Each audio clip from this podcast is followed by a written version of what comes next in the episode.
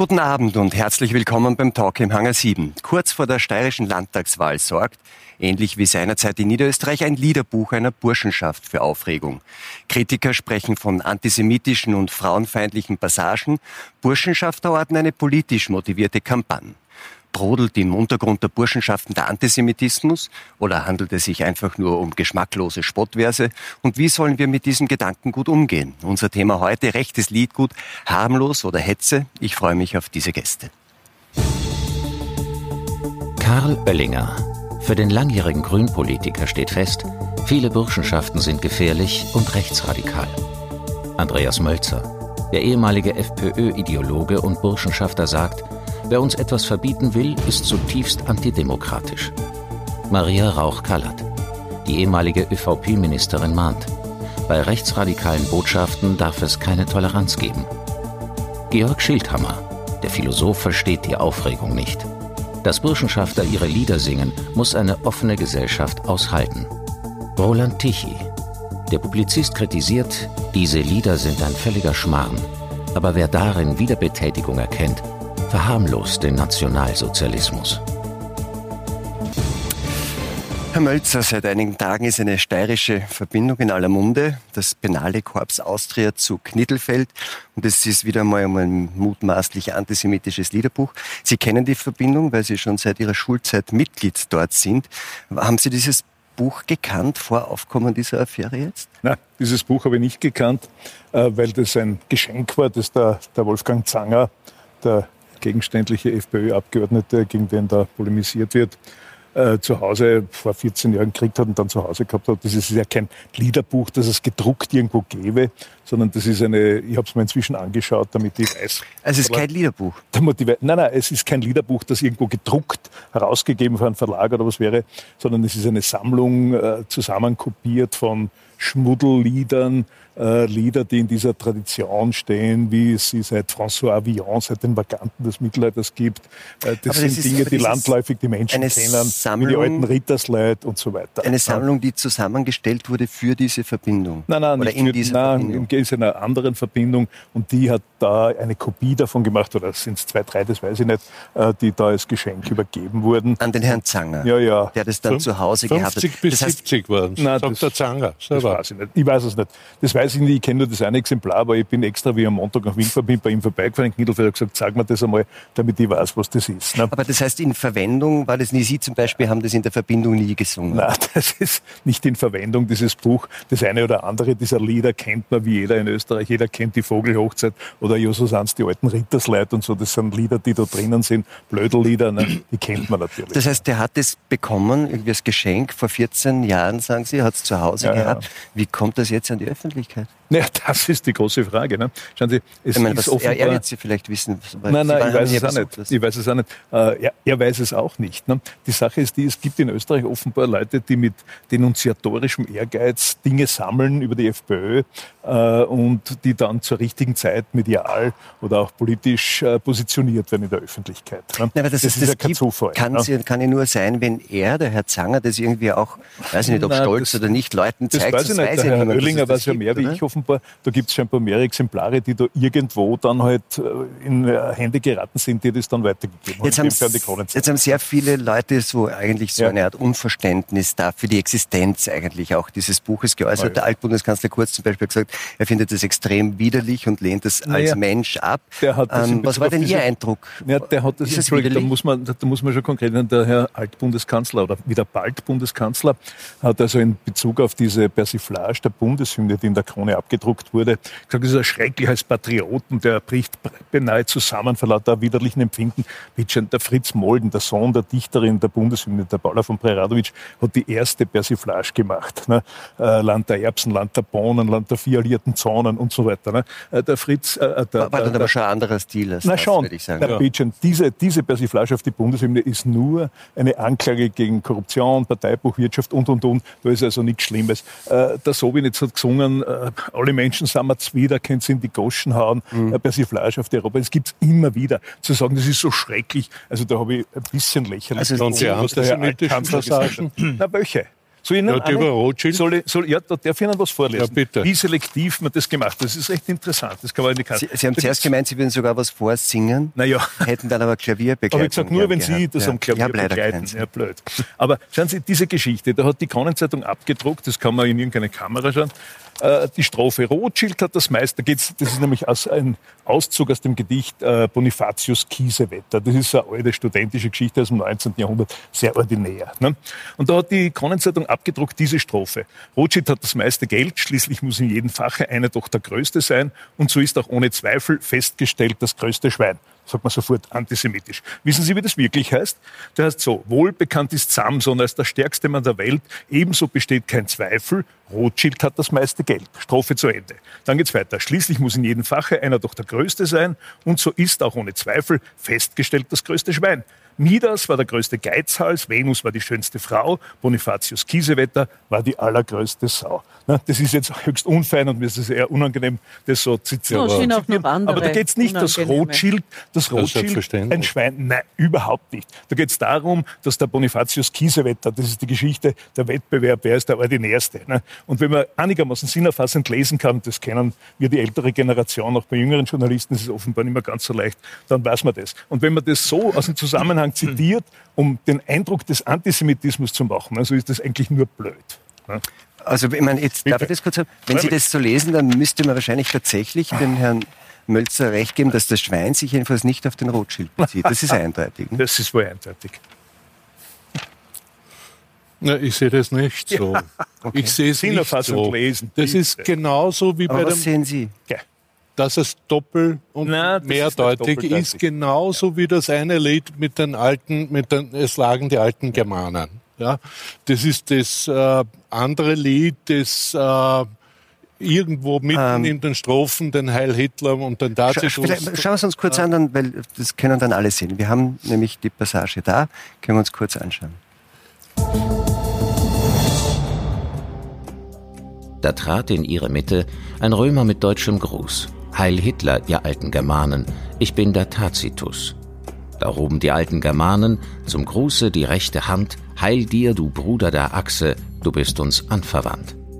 Da trat in ihre Mitte ein alter Araberscheich. Auch wir sind Indogermanen und wollen jetzt heim ins Reich.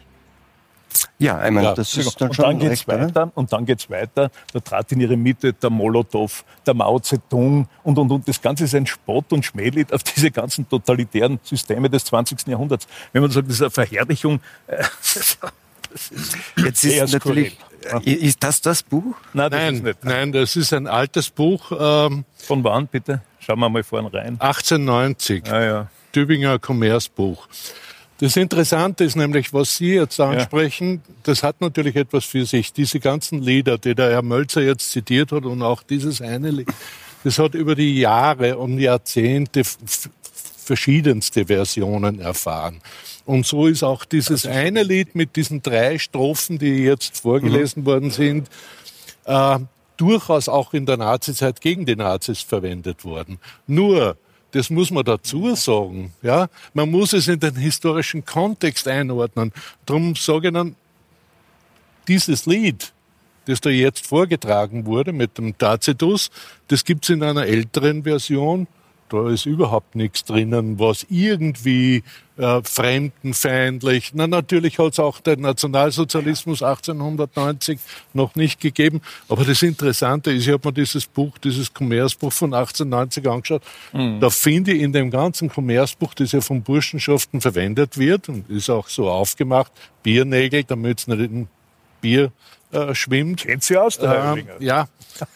Da ist viel Deutschtümmelndes drinnen. Ja, natürlich, wie das im Überhaupt keine Frage. 1890 aber war, ne? wenig Fremdenfeindliches, nichts Rassistisches, nichts Antisemitisches. Wenn ich dieses Büchlein jetzt hernehme, das der Herr Landbauer... Das kenne ich nicht. Den Herrn Landbauer kenne ich Aber das Büchlein kenne ich nicht. Ah, okay. Der Herr Landbauer hm. war Generalsekretär des äh, RFS, äh, RFJ, Ring Also das ist dieses Jugend. Büchlein, das ihn damals in Schwierigkeiten gebracht Nein, das hat, ist Nein? eben nicht dieses nicht Büchlein, sondern das zweite. Okay, das, das ist kompliziert. Das er wirklich herausgegeben hat, beziehungsweise wofür er eingestanden hat. Ein Liederbüchlein für unterwegs heißt es. Ich habe mir nur ein paar Notizen dazu gemacht, ein paar Anmerkungen. Da ist das Treuelied der SS drinnen. Na, da ist das Greta-Lied. Da ist das Lied des Bundesdeutscher Mädel drinnen. Da ist auch das sogenannte Hetzerlied. Sie kennen das sicher. Welches Hetzerlied? Was ist das für ein Lied? Das Hetzerlied ist eines, das tatsächlich mit Hetze zu tun hat. Ähm, Hackerlied, Entschuldigung. Hacker. Ähm, Wissen Sie, wer der Hacker war? Revolutionär 1849, der die badische Revolution richtig, gemacht hat. Richtig, Ganz ein linker. Aber wenn das, wenn das nicht in den Kontext gestellt wird und ich das hernehme als Liederbuch von 2010 und Ihnen vorlese oder vorsinge. 2010 verlegt? 2010. An den Darm der Pfaffen hängt den Edelmann, lass den dran erschlaffen, hängt den auf dran. Ja, 33 Jahre Werte Sauerei und so weiter. So, das ist jetzt das Interessante. Sie sagen, man muss das in den historischen Kontext stellen. Der Herr Mölzer sagt, das ist 1849 und ja, den historischen Kontext äh, müsste man sehen. Wie macht man das jetzt? Ist Ihre, ist Ihre Vorstellung dann, dass wenn man diese alten Lieder jetzt noch einmal zum Beispiel publiziert in einem Liederbuch, ja. dass da irgendwie ein, ein kritischer Apparat dabei sein muss, das der das in diesen Kontext ja. stellt? Entschuldigung, die erste Frage wäre doch, sind das Lieder, die Jugendliche heute unbedingt singen sollen? 2010? Fürstenblut Na. muss fließen. Na. Fließen, das sind die linken Lieder, die linken Lieder von 1841, die ja, sind der Sozialdemokratie damals, gesungen worden. Damals, also, Herr damals, Sie enttäuschen mich jetzt ein bisschen. Damals Wirklich. war das vielleicht noch, aber ich kann doch nicht. aber bleiben wir bei der dieses Lied hat Veränderungen erfahren und ja. darum habe ich es Ihnen auch vortragen, weil das, was jetzt heißt, mit Fürstenblut muss fließen, fließen stiefeldick, das ist ja, ja. dann unter den Nazis und später bei den Neonazis also, auf, auf das Judenblut also, um, Ich empfehle Ihnen wirklich Friedrich Hecker, Friedrich Hecker nachzulesen lesen, gehört dem linken Flügel, dem ultralinken Flügel des Paulskirchenparlaments Lesen Sie da badische Revolution. irgendetwas über den, über den, über den Gut, Kontext? Ja. Lesen. Herr Mölzer, Herr Oellinger, bleiben wir bei der Frage so wie das jetzt klingt, Frau Achal, über diese Fragen, also wenn man dann sagt, wo, wo hört die Hetze auf, wo ist es Traditionspflege, Spottlieder, wäre es für Sie auch ein gangbarer Weg, finde ich interessant, habe ich so noch nie gehört, wie jetzt von Herrn Oellinger, kann man schon machen, müsste man dann aber auch in den Publikationen kontextualisieren. Würde Ihnen das reichen? Nein, absolut nicht. Also ich glaube, wir haben alle erlebt, äh, was aus diesen Spottliedern des beginnenden 20. Jahrhunderts geworden ist letztendlich. Äh, ein furchtbarer Krieg. Also aus den, Judenverfolgung. aus den Spottliedern ist kein Krieg geworden, Frau Rauch. Aber aus dem Antisemitismus, ja, der damit mitgenährt wurde. Der damit mitgenährt wurde. gesungen hat, bitte. Da ist kein ja. Krieg draus geworden, sondern die Demokratie. Aber das, um die hat man damals gekämpft. Aber das heißt, Sie sagen, müssen wirklich Jugendliche 2010 noch sowas singen. Genau. Müssen nicht. Die Frage also, ist ja also eher umgekehrt, dürfen Jugendliche 2010 das noch singen? Das wäre vielleicht die Frage, oder? Na, also es ist eine Geschmacklosigkeit ohnegleichen. Ich mir gleich vorweg, ich habe also auch einige Strophen zugeschickt bekommen von der Redaktion zur Vorbereitung, weil ich äh, dieses Liederbuch Gott sei Dank nicht kenne und auch gar nicht kennen will. Aber allein die Ausdrücke, die es dort gegeben hat und die ich jetzt hier nicht wiederholen werde. Ja? ja, Jedes zweite frauenfeindlich, richtig, ja, ja frauenfeindlich und, ja. und, und. Ja. Also wie wollen wir denn unsere Jugendlichen, unsere Kinder erziehen, ja. wenn das ein Thema ist, das auch noch zur Freude gesungen wird. Also so viel Wer Sport kann es ja gar nicht geben. Wer sagt denn, dass das, das zur Freude irgendwo ja, gesungen Warum singt man naja, das denn? Aber bleiben wir dabei, gesagt, aber, aber bleiben wir dabei Herr Mölzer, vielleicht wird es ja zur Freude gesungen. Ja, und die Frage wäre dann, Herr Schildhammer, ist es legitim, dass man sowas zur Freude heute noch singt? Ich lese Ihnen das Panzerlied Ich habe, ich habe, ihm, ja, nein, ich habe gerade dem Herrn Schildhammer eine Frage gestellt und wäre froh, wenn er sie beantwortet, bevor Sie die nächste Lesung veranstalten. Bitte. Also ich bin da hin und her gerissen zwischen zwei verschiedenen Betrachtungen. Das eine ist, ich halt von diesen ganzen antisemitischen, rassistischen, wie auch immer, Liedern überhaupt nichts. Ich finde diesen Vergleich, den Sie da angestellt haben zu Beginn, von wegen Vogelhochzeit und so waren es die alten ja, Rittersleute. Naja, eh, aber das, aber diese Lieder, Sie haben das so ein bisschen, naja, das gibt's auch, ja, eh, aber diese Lieder sind harmlos im Vergleich. Ja, aber, also die, die, die, äh, Liedbuchaffäre 1, ja, gibt ja mittlerweile, sind wir ja bei der zweiten angekommen, mit dem Gebt Gas, ihr alten Germanen, wir schaffen die siebte Million. Äh, ja. Das ist ein anderes Kaliber, als zu sagen, na, die Vogelhochzeit. Also, ich hoffe, das haben wir, ich hoffe, das, das da nicht drin. Naja, aber die, die Debatte, äh, Liederbuch 2, da sind ja auch noch andere Passagen drinnen, ne?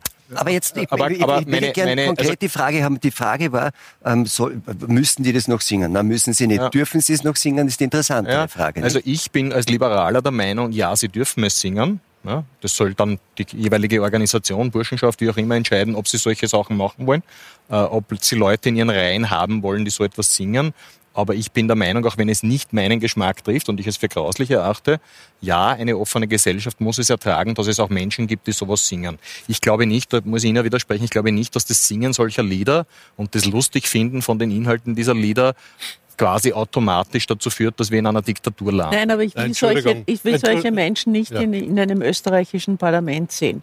Ich will sie nicht in einer demokratischen Partei sehen, die sich immer wieder distanziert davon, aber nicht wirklich distanziert, sondern genau aber dort. Damit, wer in einem demokratischen Parlament sitzt, das entscheidet wer, liebe Frau Rachkaller? Ja, die Wählerinnen, ja, Wähler. Ja, der Souverän. Der Wähler aber weiß aber nicht, ähm, beispielsweise. Das Hackerlied kennt der Wähler nicht dass da ein Panzerlied drinnen ist. Das, das hat das Bundesheer bis vor wenigen Jahren das noch gesungen. Der SS, das treue Lied der SS hat das Bundesheer nicht gesungen. Ah, das BDM-Lied hat es auch nicht gesungen. Das Greta-Lied hat es auch nicht gesungen. Da sind ja Passagen drinnen, die, die sind natürlich für den Krieg. Und die sind unmittelbar ja, mit dem deutschen nationalsozialistischen Angriffskrieg, etwa das Greta-Lied, ja, Sagen Sie das jemanden, der in Kreta lebt, dass hier noch ein Lied gesungen wird, das sozusagen, das verherrlicht den Einsatz der Fallschirmjäger in Kreta.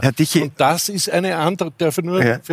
das ist eine andere Dimension. Ich bin ja sehr dafür, dass man auch Lieder, die zweideutig sind, mehrdeutig sind, äh, über die reden kann und auch äh, meinetwegen irgendwo abdrucken kann, aber im Kontext.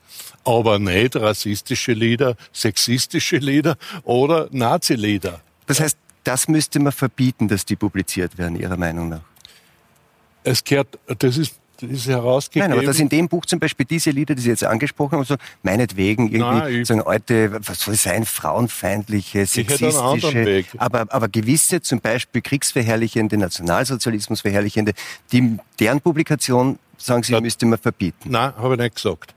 Ich, ich habe gesagt, das erste wäre, dass kein öffentliches Geld für derartige Publikationen verwendet wird. Also ich halte es für das sind unmöglich. Wahrscheinlich alle einig, oder? Nein. Ich weiß nicht, wie viel der Landbauer da an Subventionen seitens der Stadt Wien bekommen hat. Ich Nein, nicht von, null. von Seiten der Stadt Wien. ich vermute mal null. Der Ring Freiheitliche Jugend kriegt ja. Bundesjugendförderung und gar nicht wenig. Ja? Herr Diche, wie hört sich denn das an für einen deutschen Beobachter, was wir da so jetzt mit der Liedgut- und Liedbuch-Affäre 2 haben? Ich meine, es gibt ja in Deutschland schon auch eine Diskussion über mehr oder weniger stark wiederkehrenden Rechtsextremismus. Sind da auch solche Dinge irgendwie, ähm, spielen die eine Rolle? Ich oder? bin geradezu erleichtert, dass die Österreicher genauso spinnen wie die Deutschen. Ja. äh, natürlich sind diese Lieder unappetitlich und man muss auch insofern aufpassen, Herr Melzer, dass da nicht irgendwie eine Tradition fortgesetzt wird. Insofern muss man, muss man sagen, tun Sie das Zeug weg ja. und was vermutlich, und vermutlich werden Ihre politischen Gegner, politischen Gegner, die werden ja Bittgottesdienste gerade abhalten, dass noch irgendwo ein Liederbuch auftaucht. Die haben sicher also, noch viele. Also es werden noch viele geben. Also äh, ich glaube halt, man kann die Vergangenheit, äh, der, der muss man sich stellen und die Burschenschaften waren am Anfang eine freiheitliche und dann eine zunehmend antisemitische. Und der Theodor Herzl, aber äh, auch der äh, große österreichische Sozialdemokrat Viktor Adler sind aus den Burschenschaften ausgetreten, als ihnen zu antisemitisch wurde. Das ist halt eine Tatsache, der muss man sich stellen. Aber ich halte auch nichts davon, jetzt die Vergangenheit äh, versuchen zu reinigen. Ja? Also gerade wir Deutschen sind gewiss nicht gescheiter. Bei uns gibt es gerade die Debatte, ob die Gebrüder Grimm, äh, die Märchen der Gebrüder Grimm jetzt inkriminiert werden müssen, weil als Aber auf zeitgeschichtliches, als, zeitgesch als ja. zeitgeschichtliches äh, Element. Natürlich waren die Gebrüder Grimm leider, muss man sagen, antisemitisch und es ist halt ein Teil unserer deutschen gemeinsamen Tradition, seine abscheuliche. Aber man kann deswegen auch nicht Martin Luther jetzt irgendwie, der war auch ein, ein ganz fürchterlicher, fürchterlicher Antisemit, ja. aber ich wäre doch dagegen, äh, dass man jetzt die evangelische Kirche verbietet, weil die Gesamtleistung eines Martin Luthers ist eine andere, aus die, dass er ganz abscheuliche Schweinereien über Juden gesagt hat.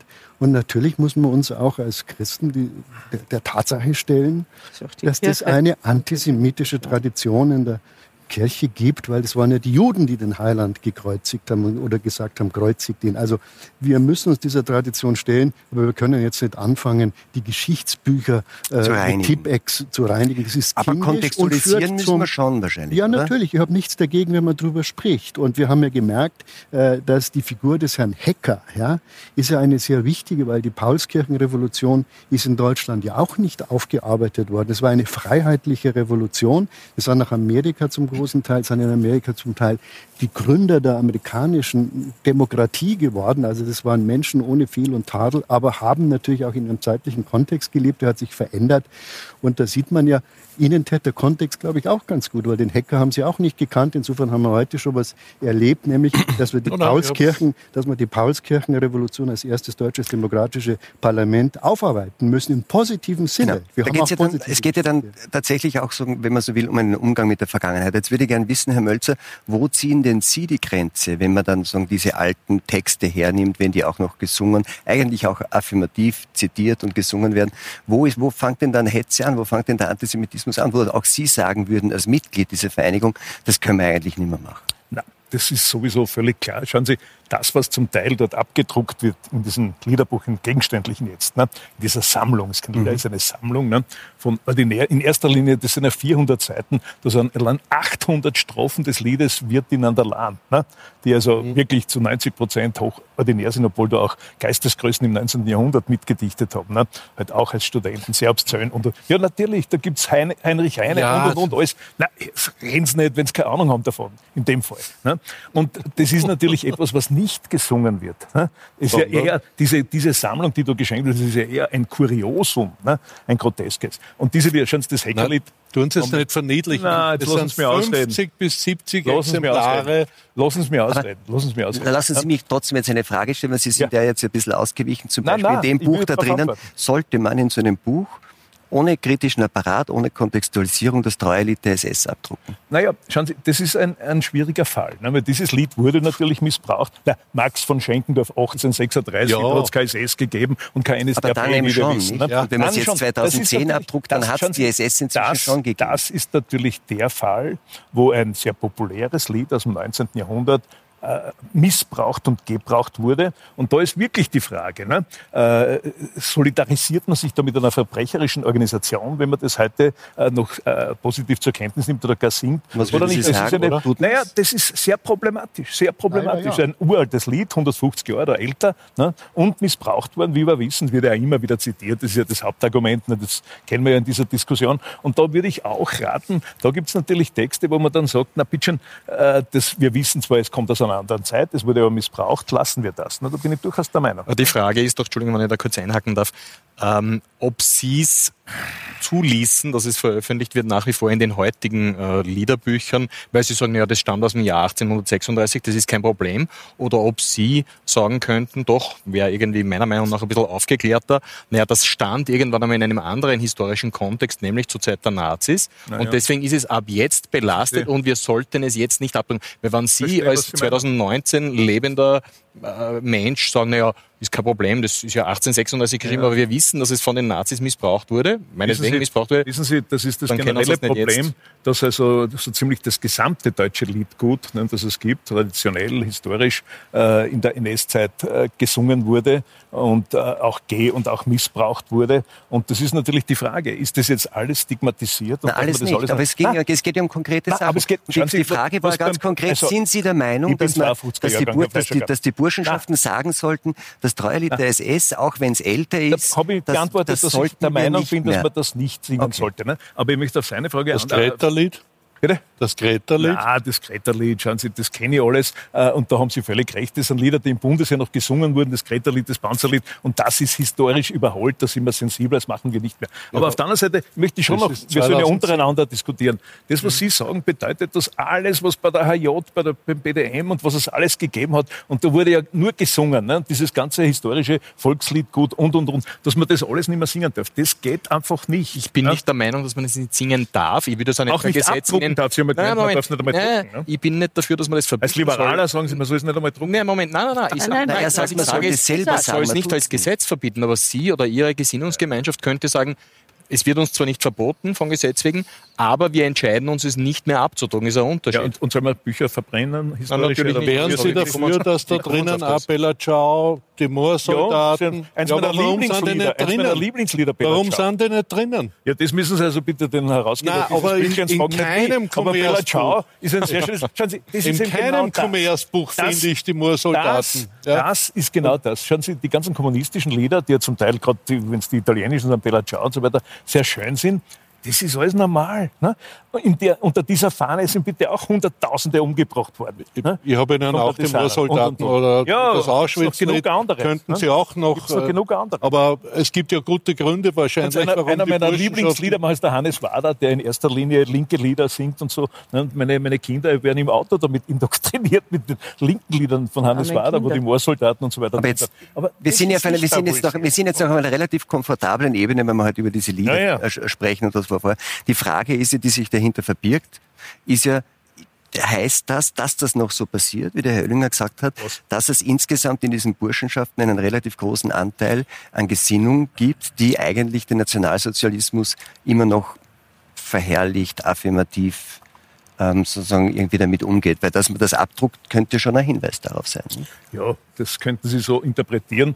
Äh, man druckt es eben, wie gesagt, manche Lieder sind na, Kritik. Ne, wo man sagt, Sie jetzt sagen, als, als jemand, der diese... Der diese der, natürlich der, der, der stellen, stelle ich natürlich in Abrede. Schauen Sie, es gibt oder gab ne, bis in die 50er, 60er Jahre natürlich in allen österreichischen politischen Lagern, äh, mit Ausnahme der Grünen, die es damals noch nicht gegeben hat, Restbestände, ne, die also aus der Zeit vor 45 herüber äh, rein biografisch gewachsen sind. Das ist völlig klar, das gab es auch in diesem Lager.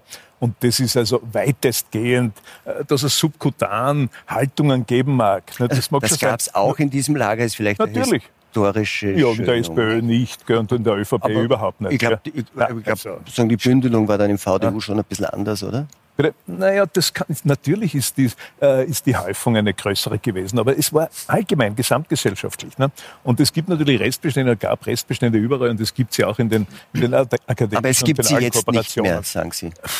Hauchdünn und wo, wo, wo, Herr Oellinger, Sie kennen sie aus. Ich weiß, äh, ja, Sie, wo? Das stimmt, ich ja, kenne mich ein der, der, der, Wenn das so ist, gehen Sie zum Staatsanwaltschaft, ja. machen eine Anzeige Nein, und der muss dann sein äh, ex offo tätig werden. Ne? Ich sage Ihnen, auch dieses Lied, das Sie dort sagen, vom, das der Landbauer angeblich zu verantworten hat, ja. ich kenne es nicht. Ne? Wenn das also inkriminierbar und wieder der österreichischen Rechtsordnung widersprechend wäre, gehen Sie bitte damit zum Staatsanwaltschaft. Ne? Es ist nicht alles, ja, was braun ist, strafbar. Naja, das ist auch so. Aber, und wo, hat aber auch wo, sehen Sie, wo sehen Sie denn die Nationalsozialismus verherrlichenden Tendenzen in den Burschenschaften noch? Weil er er sagt, gibt es eigentlich nicht mehr. Sie sagen, ja, gibt schon. Und er hat gefragt, wo? Also wo? Es hat vor ein paar Jahren eine heftige Debatte gegeben, nicht im Dachverband, in dem der Herr Mölzer ist, bei den Chors, sondern bei der deutschen Burschenschaft, also dem bekanntesten äh, Verband von äh, Kooperierten wo es darum gegangen ist, ob Rasse äh, beziehungsweise die Herkunft eines Mitglieds. Ja, äh, ethnische Herkunft, ne, glaube ich, wenn ich das richtig Nein, nein, nein es ist bis auf die Blutsherkunft ja. und darf. Äh, Natürlich besonders bis, blöd, da haben Sie schon recht. Ne? Das war eine heftige Debatte.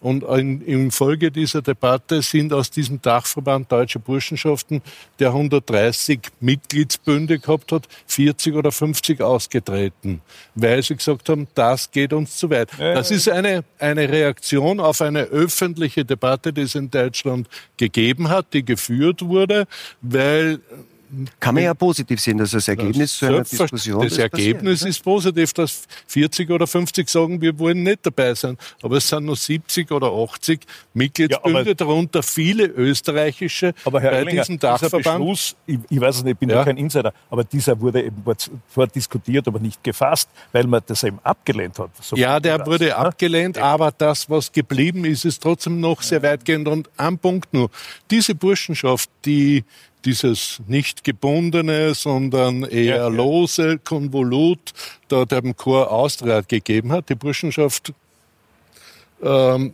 Keruskia aus Graz hat es ja in diesen 50 bis 70 Exemplaren da weitergegeben.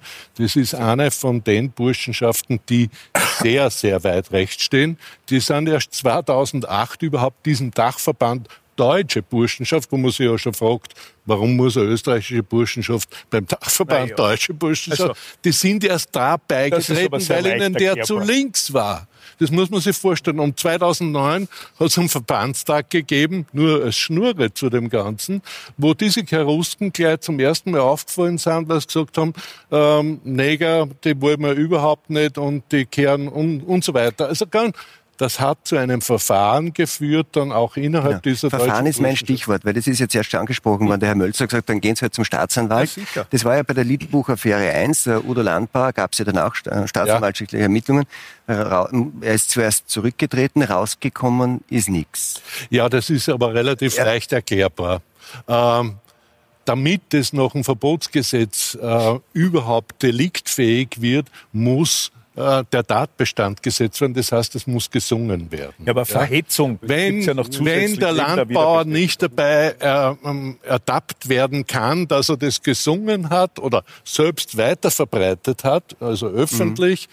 dann ist, ist, es überhaupt, ist es überhaupt klug, strafrechtlich dagegen vorzugehen? Gegen, äh, äh gegen, gegen, gegen, also wurscht, ob das jetzt dann Liederbücher sind, ob das Äußerungen sind, weil die, weil die Frage ist ja, und das wollte ich Sie auch fragen, Herr Tichy, ab wann war die Frage, was müssen die das noch singen? Dürfen die das noch singen? Was tut man? Muss man es kontextualisiert veröffentlichen? Darf man es gar nicht ja. veröffentlichen? Ab wann muss man denn einschreiten eigentlich? Gibt es eine Grenze? Naja, wenn es aktiv äh, gesungen wird, würde ich schon sagen, das ist zu weit. Aber ich meine, in den Archiven, in, in, in den Bibliotheken, da liegt natürlich ein Haufen Unsinn und dazu muss man irgendwie auch mal stehen. Also ich habe so was Komisches erlebt in Köln.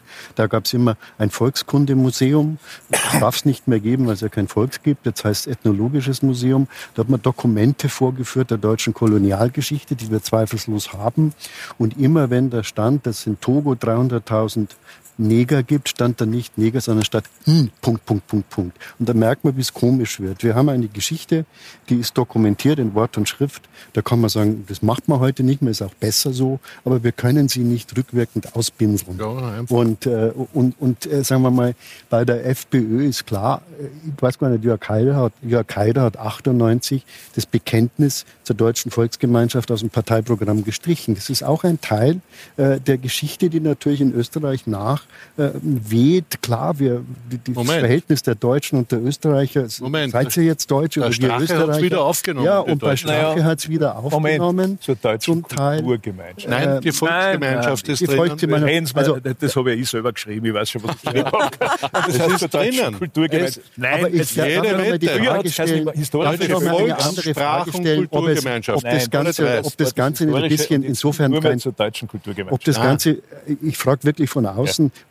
das Ganze wirklich ein Problem ist. Wenn ich das richtig sehe, gibt es 4000 Mitglieder. Ich glaube, 95 Prozent äh, sind 95 Prozent, 40.000 sind wahrscheinlich äh, so in ihrem Alter. Also das löst sich doch das Problem, das ist doch ein Teil der Geschichte, Aber das sich aufhört. Das ist jetzt, das ist interessant, Herr Dichi, weil Man das, muss sich ja auch sagen, das, ist die, das ist ja die Frage nach dem ja. Einfluss. Wie mhm. wichtig und wie relevant ist es noch und welchen Einfluss haben die noch?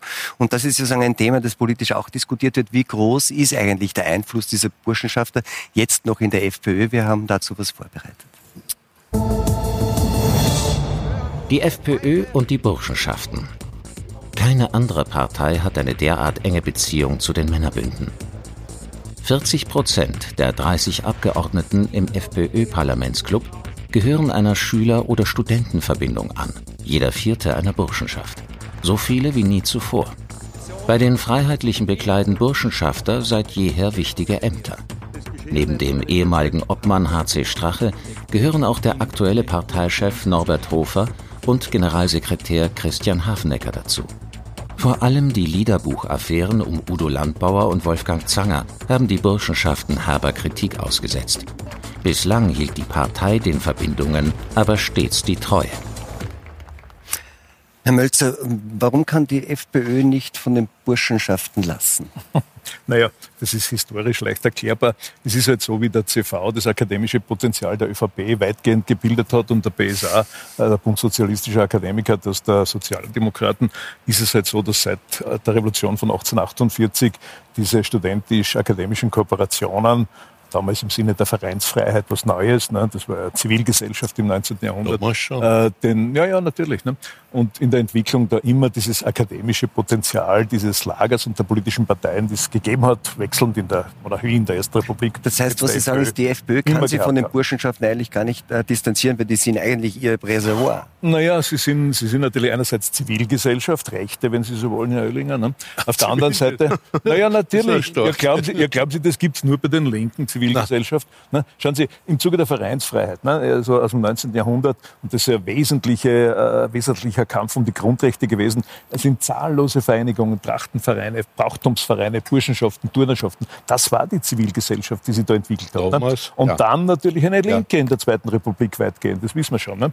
Und daraus ist halt, das ist völlig normal. Man kann sagen, ja, das sind 4.000, 5.000 Leute quer durch Österreich, diese Mitglieder von, von burschenschaftlichen oder studentischen Kooperationen, die bilden natürlich überproportional, äh, weil sie eben weitgehend Akademiker sind und so weiter, den Bereich der Führungsleute, Mandatare in dieser Umso Partei. schlimmer. Ja, das Umso ist schlimmer. normal. Und das finden Ja, Sie, das heißt finden, das finden das Sie Der, der, problematisch. CV, der CV ist das Gleiche bei der Ja. ÖVP. Nein, Aber der CV hat Ja. also wirklich massiv an Einfluss Ja, jetzt verloren in den jetzt ja. letzten Jahren und Jahrzehnten und war auch schon vor zehn Jahren und vor 20 Jahren. Ja, schauen Sie, unter Haider war die, waren die Burschenschaften auch zurückgedrängt. Haider ist zwar selber einer gewesen, aber der hat das zurückgedrängt. Wissen Sie warum? Nicht, weil sie ihm zu rechts waren, Weiß sondern ich, weil Sie ihm zu lästig waren und zu unabhängig Richtig, und zu ja. widerspenstig. ne? Ja. Ja. Aber so. nur äh, ein Einwand zu Ihrer Definition von Burschenschaften heute als Ja. Teil der Zivilgesellschaft. Zivilgesellschaft macht aus auch Öffentlichkeit, dass sie sich einbringen in den öffentlichen Diskurs. Wenn ich mir heute die Burschenschaften anschaue, da ist niemand von denen wirklich öffentlich. Diese Liederbücher, die sind in den Schubladen, weil man natürlich genau weiß, dass sie anstößig sind. Die Na, wenn Verbandsgeschichte Ihnen oder die berühmten äh, Burschenschafter, die teilweise noch sichtbar sind auf den Homepages der Hm. einzelnen Burschenschaften, die versteckt man in der Regel mittlerweile auch, äh, weil man natürlich weiß, das kommt nicht gut, wenn eine Burschenschaft den Herrn Kaltenbrunner als, als noch immer honorablen, äh, äh, honorables Mitglied oder alten Herrn und fast jede Burschenschaft hat irgendeinen SS ein SS-Offizier oder sonst einen schwer belasteten Nazi, zu dem sie nicht einmal im Minimum irgendeine Form der Distanz finden. Das ist nicht wahr. Na, welche Burschenschaft? Na, schauen Sie, kennen zum Beispiel den Fall, Sie sind ja da sehr informiert, der Burschenschaft Zwewe in Innsbruck. Ne? Ja, die das also, ja. ist ein Fall, und die sehr wohl. Und es ist natürlich Die so, einzige. Nein, nein, nein. Ist nicht Ja, werden noch. Die Burschenschaft Arminia, aber der Kaltenbrunner Mitglied war, äh, hat genauso eine Relativierung, wo man sagt, es hat ja keinen Sinn, wenn man die aus den, aus den Stelen herausmeißelt, äh, wie bei den alten Pharaonen und sagt, das hat es nie gegeben, das hat es gegeben. Das waren halt Leute aus den 20er, 30er, 40er Jahren, die auch Nazis waren, das ist überhaupt keine Frage, keineswegs nur. Ne? Also gerade bei den Chors, die meisten im Widerstand ne, vom 20. Juli äh, 44 waren Chorstudenten. Ne? Das, ja, ja, das waren keine Grünen, auch leider, keine- ne, um Stauffenberg Die, und so. das ist ja, also politisch Also, ist ja die Forderung immer, es müsste sich die FPÖ von den Burschenschaften stärker distanzieren. Das finden Sie auch. Die FPÖ hat, äh, Sie haben es ja schon gesagt, mit der Gründung der VDU den höchsten Anteil an ehemaligen gehabt, an äh, NS-Mitgliedern und hat äh, auch immer in diesem Wählerpotenzial gefischt. Jetzt kann ich mich noch sehr gut erinnern, äh, ich habe mit dem Jörg Haider zweimal ein sehr intensives Gespräch in dieser Frage gehabt. Er hat mir damals äh, versichert, er hat damit nichts am Hut, aber sein Vater war ein Nazi und er bringt es nicht fertig, sich von ihm zu distanzieren. Äh, es ist, obwohl die FPÖ seit 20 Jahren behauptet, sie hätte damit nichts am Hut, immer wieder gibt es solche Vorfälle. Und immer wieder wird halbherzig distanziert. Und immer wieder schielt man auf diese Wählergruppe, auf Gibt's ja dieses nicht mehr diese Potenzial. Wählergruppe. Na, aber natürlich gibt es das noch. Naja, Nationalsozialistisches Wählerpotenzial gibt es in Österreich. Liebe also Frau es Bauer. gibt, es gibt faschistisches Wählerpotenzial. Das Ja. gibt's in Österreich, ja. Und offensichtlich fischt die FPÖ in diesem Topf und will sich nicht davon distanzieren oder fürchtet sich davor. Sonst könnte sie ja ganz klar eine Absage erteilen. Das Herumlavieren der letzten Wochen rund um dieses Liederbuch, das Herumlavieren Na, bei der ersten ist, Liederbuch. Weil nichts dran Na, ist. Na, also bei diesen Texten ist natürlich Aber was müsste denn da konkret passieren? Ist es so, dass einfach dann der Herr Hofer als Parteivorsitzender sich von Herrn Zanger distanzieren, der Herr Hofer hat von seinem neuen Durchgriffsrecht Der Herr Hofer hat sich oder? ein Durchgriffsrecht äh, ausbedungen. Äh, das ist ja auch völlig in Ordnung und das braucht es manchmal bei einem Parteiobmann.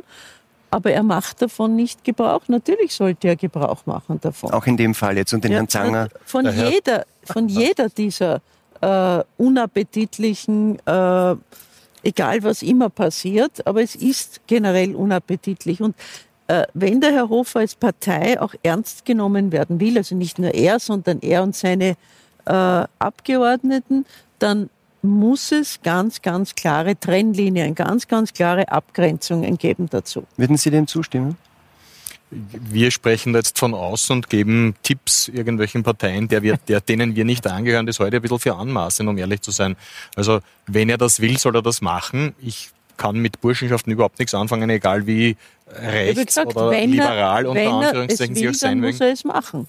Nein, aber das ist. Ich habe nicht gesagt, er soll es machen, sondern wenn ja, er es will, dann wenn er ernst ist, genommen werden will. Das ist eine Tautologie. also sagen Sie jetzt, er soll es tun oder sagen Sie, er könnte es machen? Wenn er ernst will. genommen werden will, dass ja. in seiner Argumentation, dass er nichts damit am Hut hat, er persönlich oder die Partei nichts damit am Hut hat, äh, dann müsste er es tun. Aber ich möchte bei einem noch bleiben, ich möchte gern beim faschistischen Wählerpotenzial bleiben. Liebe gnädige Frau, wo ist denn und wie definieren Sie dieses faschistische Wählerpotenzial, das es in Österreich gibt? Sind das die Leute, die jetzt statt der FPÖ den Sebastian Kurz gewählt haben, diese 250.000? Wer sind die Faschisten? Die 10 Prozent, das, ja? das gibt das die noch einen Führer haben wollen, nicht unbedingt an, an einen Hitler, sondern eine autoritäre ja, Struktur. Ja, ja, Selbstverständlich ja. gibt es das. Es gibt auch diesen Prozentsatz an Leuten, die antisemitisch sind. Der ist nicht so groß, aber auch ungefähr in diesem Bereich. Na, selbstverständlich gibt es. Aber autoritär. Herrn Zanger, der ja nicht zum ersten, der nur den sozusagen, der nicht zum ersten Mal auffällig geworden ist, sondern am Nationalsozialismus nicht zufällig gute Seiten gefunden hat und die Autobahnen und so weiter etc. Absurd. Ja. Herr Oellinger, die, die, diese Sehnsucht nach einem autoritären Charakter, die gibt es aber nicht nur unter Rechten, die gibt es auch bei Linken. Die wollen auch gern Strukturen. Ich weiß nicht, ob Sie das Interview mit der äh, Carola Rakete, ZIP-2-Interview vom Herrn äh, Armin Wolf gesehen haben die hat auch da sehr, würde ich sagen, in dem ja, Fall jetzt linksautoritäre Sehnsüchte. Also das ist jetzt nicht ein, da gibt es kein Abonnement der Rechten oder Konservativen. Das ist weit verbreitet, diese Sehnsucht. Ja, kann sein. Sag's nicht auf mich, ich will keinen Führer. Aber Sie sind ein Rechter. Ja, das schon. Ja, das würde, würde ich aus deutscher Sicht unbedingt unterschreiben. Also wir haben in Deutschland eine Debatte, gerade von links und von Grünen, die geradezu wörtlich eine Diktatur fordern. Sie haben Frau Rakete zitiert, aber da kann man auch Frau Baerbock, die Vorsitzende der deutschen Grünen, Grünen hat gesagt, abweichende Meinungen sollen im Fernsehen ja, ja. und in den Zeitungen nicht mehr auftreten. Also wir haben gerade in Deutschland von links her eine radikale Sehnsucht nach einer Diktatur, die wird mit Klima aber, begründet. Aber wir wissen immer, wir wissen immer, dass eine Diktatur immer mit den besten Ideen anfängt und im, im Massengrab endet.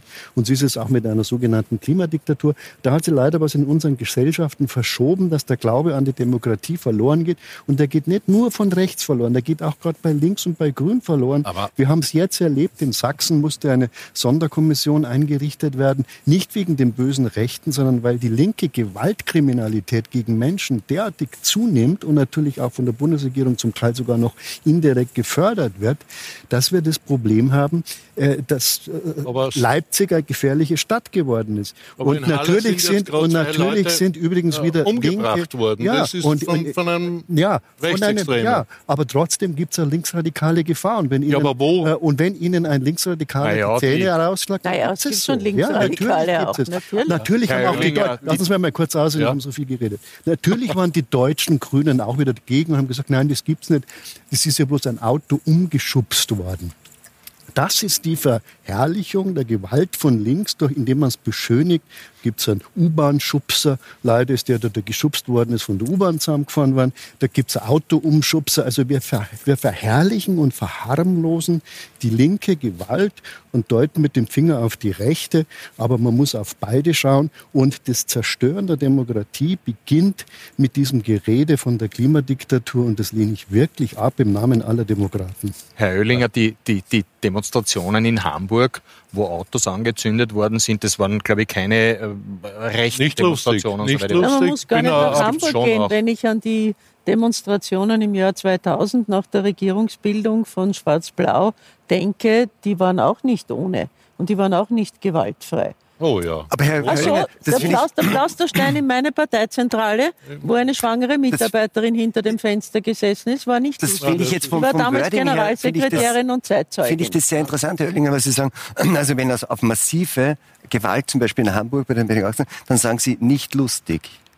Aber wenn es so quasi verbale Sachen von rechts geht, dann reden Sie von einem faschistischen Wählerpotenzial. Na, ist das nicht ein bisschen unausgewogen? Na Moment, wir reden auf der einen Seite von einem rechtsextremen Terror in der Bundesrepublik, der mehrere oder Dutzende, kann man mittlerweile sagen, Nein. in den letzten zwei Jahrzehnten Morde bedeutet Und es hat. gab einen und wir linksextremen Terror in den 60er und 70er Jahren ja, in Deutschland mit den Morden der RAF. Ja. ja. Und wir haben 40 Tote aus dem islamischen Terror in Deutschland. Ja, das bestreite ich ja, ja nicht. Das bestreite ich ja Aber nicht. Sie deuten immer nur mit Finger auf andere, deuten Sie doch auf Ihre Partei. Ich meine, die, die, Verharmlosung haben Sie doch begonnen. Wo haben Sie die österreichischen Grünen Sie eine Diktatur lustig. ausgesprochen? Also in Deutschland tun Sie es. Aber nein. Nein, wenn Aber Frau nein. Baerbock sagt, wenn Frau Baerbock sagt, dass abweichende zum Klima abweichende Meinungen im Fernsehen und in der Presse nicht mehr stattfinden dürfen, ist das für mich eine Einschränkung der Meinungsfreiheit, weil es die, die, die Demokratie und die Breite der Debatte zu sehr verengt. Man Darf kann über Ihnen, jedes Thema sprechen, auch über das Klima. Darf ich Ihnen da antworten? Ich Sie sprechen Sie finde das nicht gut, wenn gut. man so argumentieren würde. Aber andererseits möchte ich auch nicht, dass wir auf die Art und Weise wieder eine Debatte aufmachen, dass man sagt, ja, dann müssen wir auch über den Holocaust, ob es denn wirklich gegeben hat, noch einmal reden. Wer hat jetzt vom das Holocaust geredet, außer von Nein, das, das, weiß ich schon, dass Sie das Bestreite, nicht so Bestreiten Sie den Holocaust oder habe ich, wie habe ich das jetzt verstanden? Na, da naja. haben Sie aber wirklich was falsch verstanden. Ja, habe ich was falsch verstanden? ja. ja, weil Sie es in die Debatte Nein. einführen. Es ist, Nein, doch, ein, es ist doch Einstimmigkeit hier es, in dem Kreis, dass es den Holocaust gab, dass das das größte Verbrechen der Geschichte ist. Warum, müß, warum müssen wir es dann darüber diskutieren? Na, ich, ich glaube auch nicht, dass wir diskutieren sollten darüber. Äh, nur deshalb, weil jemand der Meinung ist, ich möchte eine Meinung dazu oder neu diskutieren. Aber das ist ja in der Klimafrage und deshalb habe ich den Vergleich angestellt, auch so, dass die Wissenschaft mittlerweile Klima zu 99 Prozent der Überzeugung ist, dass der Klimawandel oder die Klimakrise menschengemacht ist. Und da gibt es ein Prozent, das sagt, nein, das nein, ist doch ein Schmarrn, so. was Sie da erzählen. Und deswegen diese, es gibt diese Einigkeit in der Wissenschaft nicht. Ja, die Wissenschaft kann sich auch nicht einig sein, weil Wissenschaft wird nicht per Abstimmung wie in einem Parlament herbeigestellt, sondern per wissenschaftliches ich möchte, Argument. Ich möchte nur darauf ja. hinweisen, dass wir jetzt nicht sagen, materiell um das sozusagen die Frage Klimawandel diskutieren können, ja. sondern was daran hängt, ist, ja, dass, dass der, nein, aber das, was der Herr Höllinger sagt, wenn es so wäre sogar, dass 99 Prozent der Wissenschaft dieser Meinung sind, ist die Frage, ist es dann gerechtfertigt zu sagen, dieses eine Prozent darf in der öffentlichen Debatte nicht mehr vorkommen? Da habe ich auch klar, klar beantwortet. Ich, ich glaube, dass man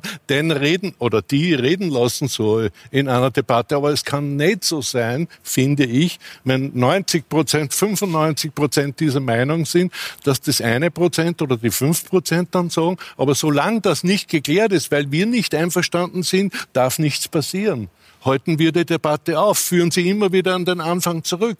Das ist der Punkt. Nein, Sie, Sie, führen eine Debatte vorwärts. Wissenschaft ist kein Zustand, sondern Wissenschaft ja, steht zum Zweifel. Wissenschaft setzt sich ja, immer wieder in Zweifel. Ja. Und wenn die Wissenschaft nichts in Zweifel gesetzt hätte, hätte man den Herrn Semmelweis in Wien nicht gehabt, der die äh, Sterblichkeit von, äh, von Kindern bekämpft hat. Wissenschaft Müttern. ändert. Müttern. Äh, Müttern also, also Wissenschaft ist der ständige Zweifel. Warum schließen Sie den Zweifel auf und wollen von oben her diktieren? Aber jetzt, ich, ich, möchte es aufgreifen, weil Sie, Sie haben zufällig diese Frage nach dem Holocaust irgendwie hier gestellt und der, Frage, wie, wie, es mit Meinung dazu ausschauen kann.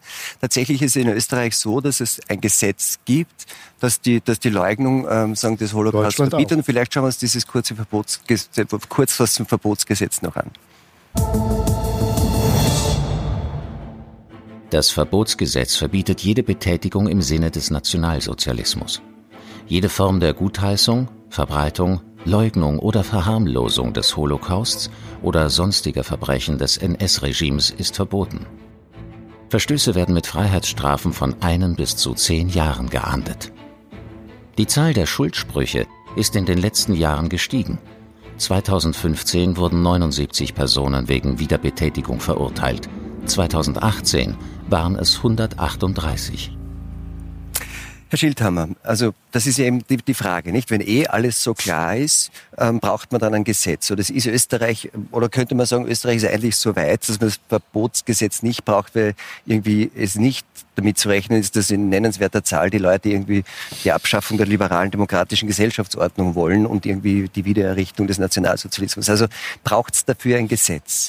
Also ich kann verstehen, dass Österreich und Deutschland ist ja ähnlich äh, nach den äh, Verbrechen des Nationalsozialismus in der Zeit des Zweiten Weltkriegs beschlossen hat, quasi wir errichten da ein Tabu, wir etablieren ein Gesetz, das gewisse Worte, äh, Aussagen, Handlungen verboten sein sollen. Allerdings sage ich als Liberaler, naja, es gibt auch Beispiele für Länder, die USA sind da das plakativste Beispiel, äh, in denen man mit Hackenkreuz äh, Fahnen herumrennen kann, öffentlich die Hand zum Hitlergruß ausstrecken kann, Juden öffentlich beschimpfen, Schwarze beschimpfen kann, alles Mögliche, den Präsidenten ein Arschloch nennen kann. Und das ist alles abgedeckt mit dem ersten Verfassungszusatz, dem Recht auf freie Rede, Meinungsäußerung. Und äh, soweit ich weiß, es sind in den USA, ist, ist noch keine rechte Diktatur in den USA ausgebrochen. Jetzt kann man über die USA alles mögliche Kritische sagen, aber die sind noch nicht in einer Nazi-Herrschaft versunken. Ähm, deswegen ist es technisch offensichtlich möglich. Also man muss jetzt nicht ein, ein Tabu errichten und an dem jetzt die nächsten, weiß ich nicht, 100 Jahre festhalten. Ich habe ein gewisses Verständnis dafür, dass man sagt, solange noch Menschen leben, die der Opfer- oder der Tätergeneration angehören, erhält man das Tabu aufrecht. Kann man, kann man sich gesellschaftlich darauf einigen, so sagt, okay, das lassen wir noch bestehen, aber es ist nicht prinzipiell notwendig aus meiner Sicht und ich plädiere dafür, dass man eher darüber nachdenkt, von solchen Verboten abzurücken und wie es ja eh auch der Fall ist. Also es gibt ja den Paragraphen 283 im Strafgesetz äh, im österreichischen mit der Verhetzung. Also wenn ich jetzt zu Gewalt aufrufe, gegen welche Bevölkerungsgruppe, gegen welche Minderheit auch immer, dann soll das ein Straftatbestand das sein. Genau. Aber nicht, weil ich jetzt sage, ich mag keine Juden, also ich habe mit Juden kein Problem, ich habe ein paar jüdische Freunde, aber das sollte ich sagen dürfen, ich kann auch herumrennen, sollte auch herumrennen mhm. und sagen dürfen, ich finde Hitler war ein klasser Bursch, was ich nicht glaube, aber wenn es meine Meinung ist, sollte ich das auch äußern dürfen, finde ich. Ah und das können wir dann diskutieren. Dann können wir sagen, das ist so ein Schwachsinn, ja, in einer Diskussion. Es gibt 100 Gründe, warum man das nicht sagen kann, aus meiner Sicht zumindest. Und da kann man darüber diskutieren. Also ich würde es nicht verbieten. Ja, ich halte das für völlig falsche und eigentlich ähm, ja, irgendwo auch naive Haltung. Ja. ja. Wenn es nur um den Besoffenen geht, der bei irgendeinem Dorffest einmal schnell die Hand hochreißt und weil er irgendwie äh, akzeptiert werden will, Heil Hitler schreibt, dann könnte man darüber reden. Ja? Dass man ihn nicht bestraft. Dass man ihn nicht bestraft oder dass man ihn äh, sozusagen Warn. sehr milde äh, mit einer Verwarnung davon kommen lässt. Das Verbotsgesetz setzt ja auch nach unten äh, rigide Grenzen eigentlich.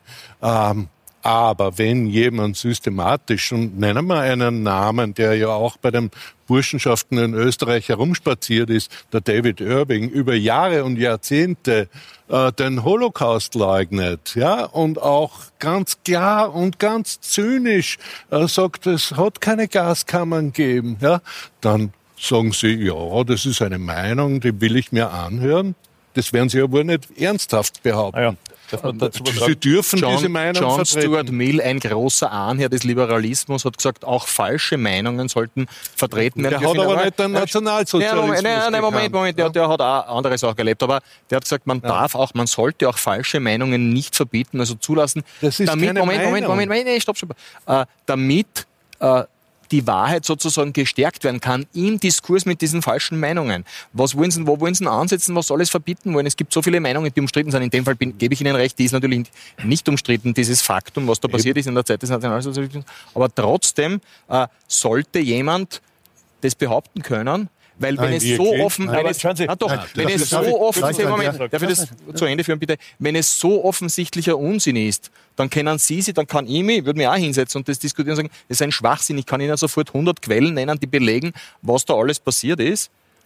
Das ist, also meiner eigenen Erfahrung nach, und ich bin nicht der Einzige, der das so erlebt hat, ist alles, was verboten wird, umso attraktiver. Wenn Sie es nicht verboten ist, können wir öffentlich darüber reden. Sie werden diese Ideen, diese meinetwegen Verschwörungstheorien nicht aus der Welt schaffen, indem sie ihre Äußerungen verbieten. Die Menschen beschäftigen sich dann halt in irgendwelchen Kellerlokalen damit und dann baut sich halt irgendeine äh, Institution auf, Nein. die das dann irgendwo dann ausagiert. Also ausnahmsweise bin ich bei Herrn Oellinger, obwohl wir uns vorhin so gestritten haben. Ich meine, am, am, am 7. Mai 45 waren in Deutschland und Österreich lauter faszinierte Anhänger von Adolf Hitler und am 9. Mai war, es keiner mehr. Und das ist der Hintergrund natürlich. Keiner wollte es mehr gewesen sein. Keiner wollte es mehr gewesen sein. Und es ist schon ein anderer Hintergrund, den die USA natürlich nicht haben. Deswegen sind diese Gesetze, wie sie in Österreich natürlich auch in Deutschland bestehen, durchaus sinnvoll. Äh, da kann man jetzt herumtheoretisieren. Ja, aber, ich glaube, ich glaube aber, das ist gar nicht die Debatte, über die wir jetzt führen, sondern wir führen eine Debatte, äh, wo ganz andere Dinge untersagt werden, wo eben jede Abweichung vom Mainstream gewissermaßen in Deutschland wie in Österreich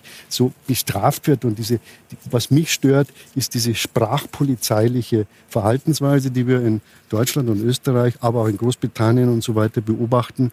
Ähm, das hat der Autor, Bestsellerautor David Murray als Wahnsinn der Massen bezeichnet, weil es die Menschen ausgrenzt aus der Demokratie.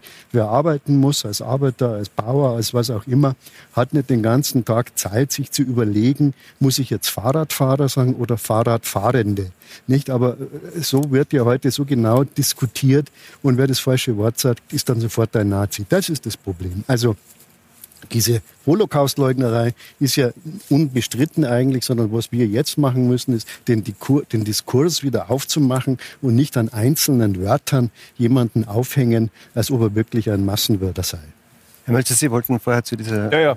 Äh, ich bin in dem Fall auch ähnlicher Meinung wie der Herr Oellinger.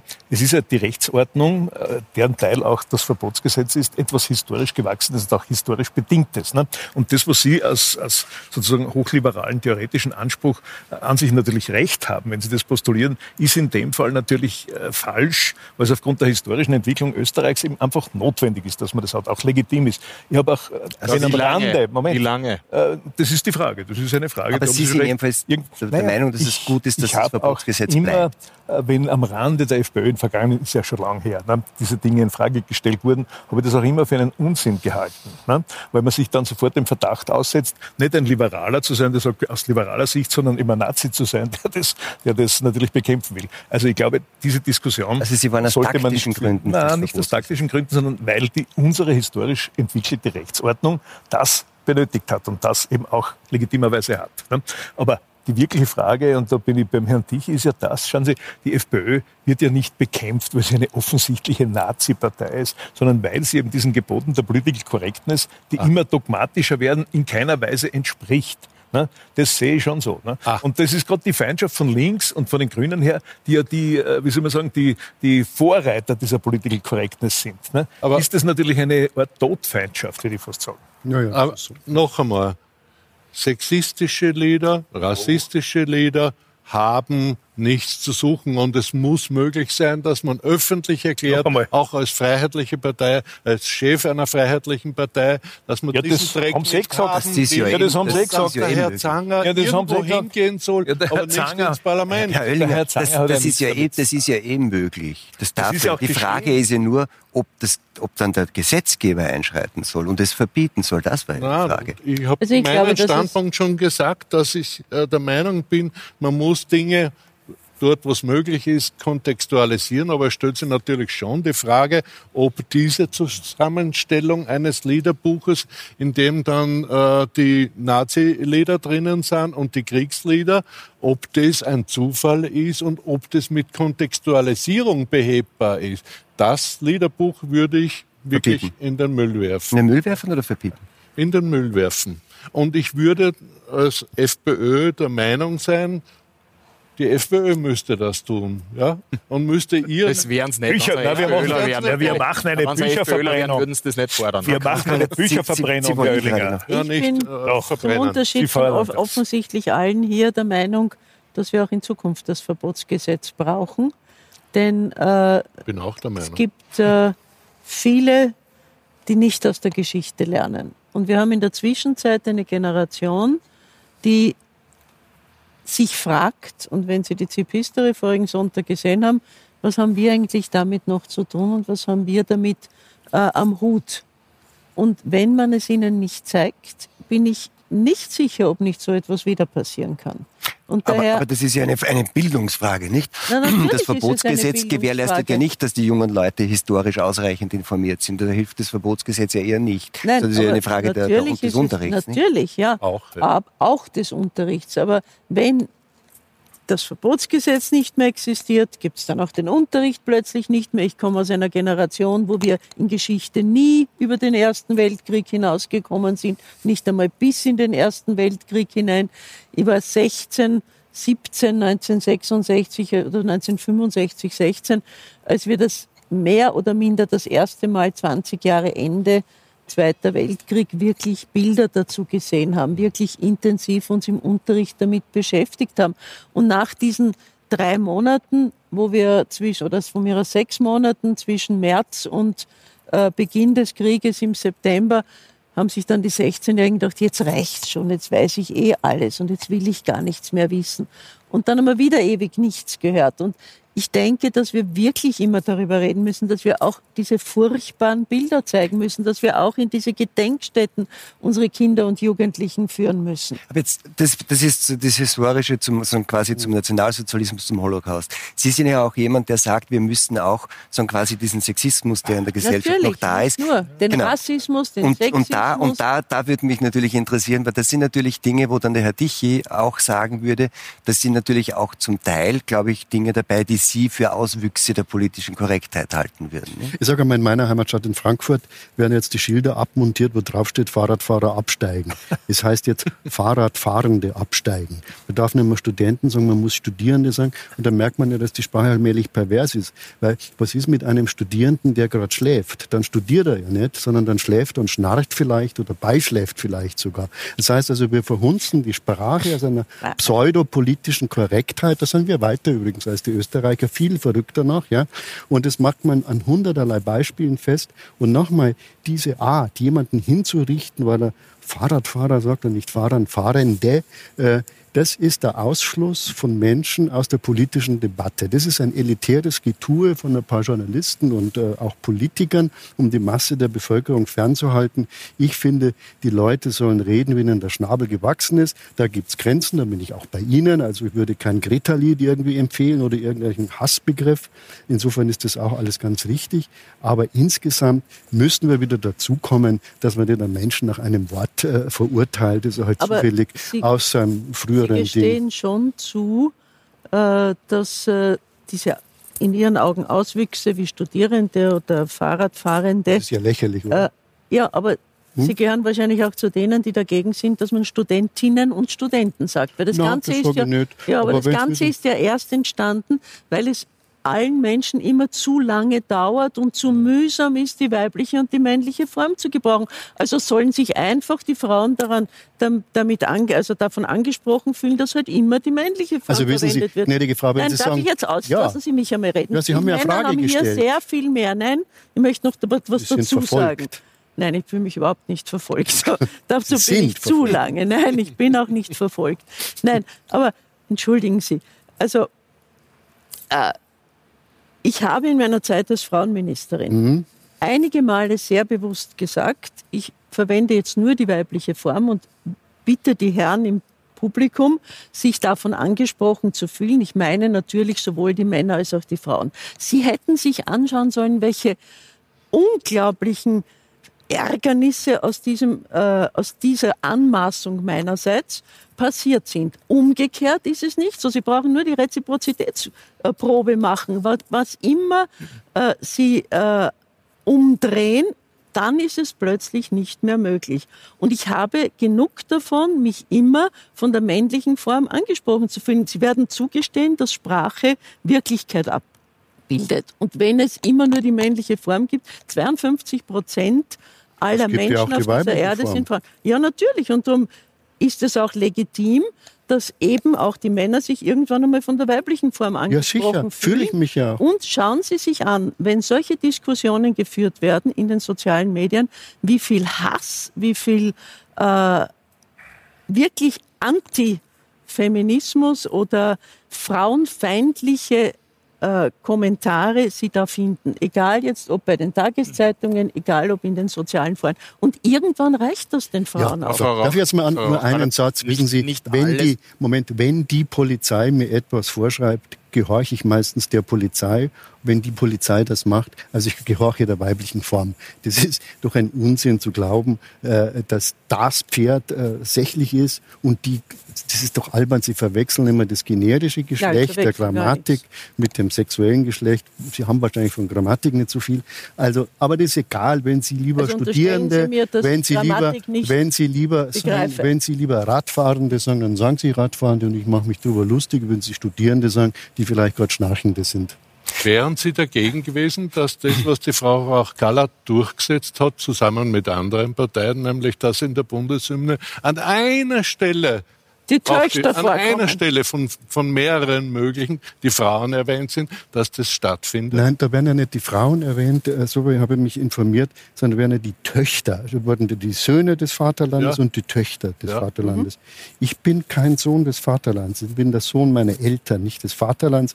Und jetzt, sagen wir mal, kommen wir wieder, dann, dann kommen Sie, dann kommen, jetzt lassen Sie mich mal ausreden. Ne? So, und drum, ich bin kein Sohn des Vaterlands. So, und ich glaube, das ist wieder dieselbe Debatte wie am Anfang. Das ist ein historisches Dokument. Ich glaube, da sollte man nicht eingreifen in historische Dokumente, wenn man sie zerstört. Das haben sie ja mit der Bundeshymne geschafft. Die scheppert jetzt wie eure Schellackplatten, wenn sie einen Sprung hat. Ja, nur für die, die nicht singen können, nein, da muss ich schon noch was antworten. Da bin ich der Meinung. Da, muss ich schon noch etwas antworten. Ja? Erstens einmal haben wir ja, diese historischen Sachen. Ja. Das war nicht die erste Änderung sondern die erste. Änderung hat es ja schon viel früher gegeben. Es hat nämlich zuerst Väter und Söhne geheißen. Und das wurde schon geändert, nämlich noch ja. Äh, von der Paula Brera. Was machen jetzt die Diversen? Was, was, machen jetzt die Diversen? Ich meine, wir haben in Deutschland ja das Problem, dass man Männer, Frauen man kann alles verblödeln. Man kann wirklich alles Nein, verblödeln. aber das ist eine Debatte, die stattfindet. Die diversen Gruppen haben in Deutschland durchgesetzt, dass unter jeder Stellenanzeige stehen muss, MWD, männlich, weiblich, divers. Also es ist keine Verblödelei, sondern es ist Realität. Es wird jetzt verspottet, dass man sagt, das heißt männlich, weiß, deutsch. Also so schlägt es dann zurück, wenn man so eine Dummheit macht. Wir sind Frau. Fast am Ende der Schildhammer. Ich wollte nur zu dieser Hymnengeschichte. Also ich habe das, muss ich gestehen, auch blöd gefunden. Da bin ich auf, auf seiner Seite ausnahmsweise. Ähm, ich verstehe nicht, warum man das nicht überhaupt komplett neu ausgeschrieben hat. Ich finde nicht, dass es gut ist, bestehende Kunstwerke wie Zwei schön auch immer Wörter, die. Kunstwerke. Aber darf ich das jetzt kurz aussprechen? Äh, man hätte diese Hymne sowohl die Komposition des Liedes als auch die Textierung neu ausschreiben, eine anonyme Beurteilung, meinetwegen mit Volksabstimmung, wie auch immer, gestalten können, dann hätten ihre 52 Prozent Frauenüberhang vielleicht eine weibliche Ganz Hymne gewählt. Das wäre möglich gewesen, aber ein bestehendes Kunstwerk umzuschreiben, das finde ich lächerlich. Kunstwerk. Hymnen werden weltweit ständig ja, aber der Herr Altkanzler als Patriot wäre entsetzt, wenn wir sagen, das ist Wir, wir sind jetzt bei den, bei den, beim, vom Liedgut der Burschenschaften bei der österreichischen Bundeshymne gelandet. Wir haben einen weiten Weg zurückgelegt. Leider sind wir jetzt am Ende unserer Zeit, Frau Kallert, meine Herren. Vielen Dank für die Diskussion. Ihnen einen schönen Abend und bis zum nächsten Donnerstag beim Talk im Hangar 7.